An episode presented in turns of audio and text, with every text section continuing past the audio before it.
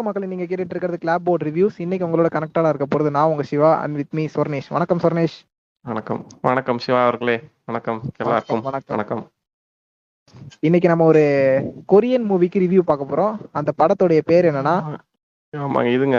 இந்த gangster the cop the devil two thousand நைன்டீன்ல நம்ம Lee Won டே டைரக்ஷன்ல ரிலீஸ் ஆன மூவி கொரியன் மூவி இந்த படத்தை பத்தி தான் நம்ம இன்னைக்கு ரிவ்யூ பார்க்க போறோம்.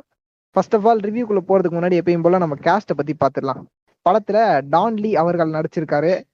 இவருக்கு இன்னொரு பேர் இருக்கு மா டாங் ஜியோக் அந்த பேர் இருக்கு அதுல சொன்னா நிறைய பேர் தெரியாதுன்றதுனால டான் லீன்ற அவருடைய ஃபேமஸான ஆமா ஃபேமஸ்லி நோன் அஸ் டான்லி நம்ம ட்ரைன் டு புசன் மூவில வந்திருப்பாரு பாருங்க அந்த பிரெக்னன்ட் லேடிக்கு ஹஸ்பண்டா நல்ல டச்சிங்கான ரோல் அவர் தான் அவர் நடிச்சிருந்தாரு. அப்புறம் மூ யோல் கிம் அப்புறம் கிம் சுங் கியூ இவங்க ரெண்டு பேர் நடிச்சிருந்தாங்க. இவங்க ரெண்டு பேரும் நான் இதுக்கு முன்னாடி பார்த்ததே கிடையாது. இந்த டைம் தான் ஃபர்ஸ்ட் டைம் இந்த படத்தை பார்த்தோம்.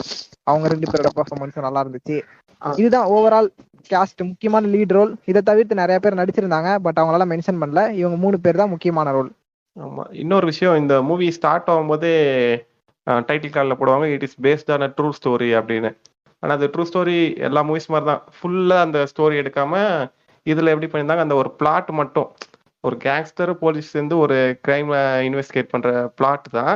அந்த பிளாட்டை பேஸாக வச்சுட்டு இந்த ஒரு ஸ்டோரியை பியூட்டிஃபுல்லாக எடுத்துகிட்டு போயிருப்பாங்க. அது ஒரு விஷயம். இது ஒரு பேஸ்டான ட்ரூ ஸ்டோரி ட்ரூ பிளாட் யா படத்தோட ஓப்பனிங் கார்ட்லயே போடுறதான் ட்ரூ ஸ்டோரின்னு போட்டு தான் ஸ்டார்ட் பண்ணுவாங்க. அண்ட் தென் இந்த படத்தோடைய விஷுவல்ஸ் பத்தி பேசி ஆகணும். படத்துல வந்து அது ஒரு முக்கியமான அங்கம். கொரியா சவுத் கொரியாவை பொறுத்த வரைக்கும் ரொம்ப ஒரு டெலைட்ஃபுல்லான ஏரியான்னு சொல்லுவாங்களே ரொம்ப லைட்னிங்காக இருக்கும். நைட் டைம்ல பார்க்கவே அழகாக இருக்கும் சொல்லுவாங்களா அந்த மாதிரி ஏரியா தான். அதெல்லாம் வந்து இந்த படத்துல ரொம்ப அழகா காமிச்சிருந்தாங்க.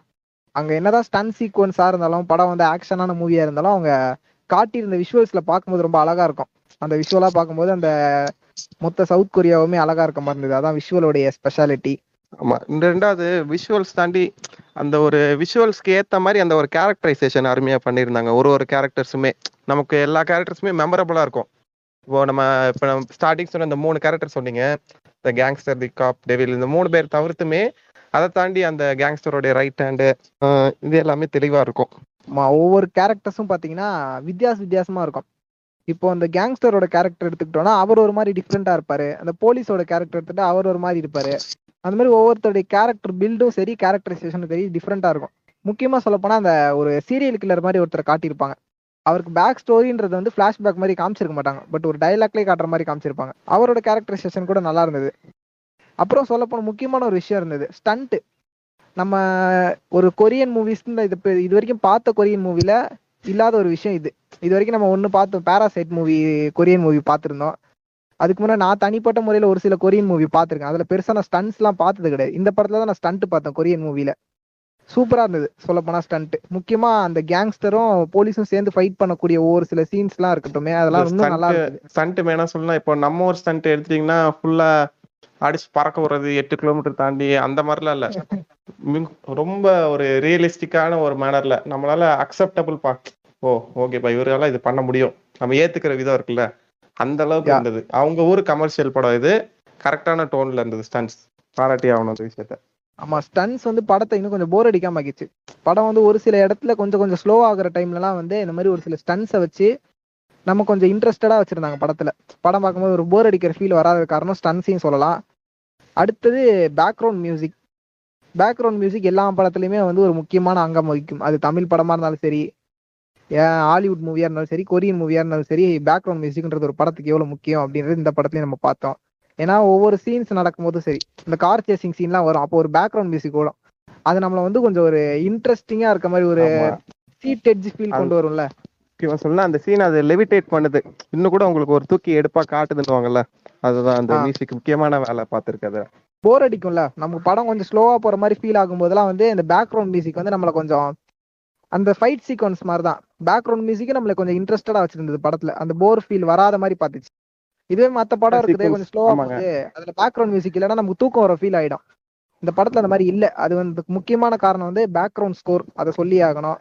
இன்னொரு சீக்வன்ஸ் நான் சொல்லணும்னு நினைச்சேன்.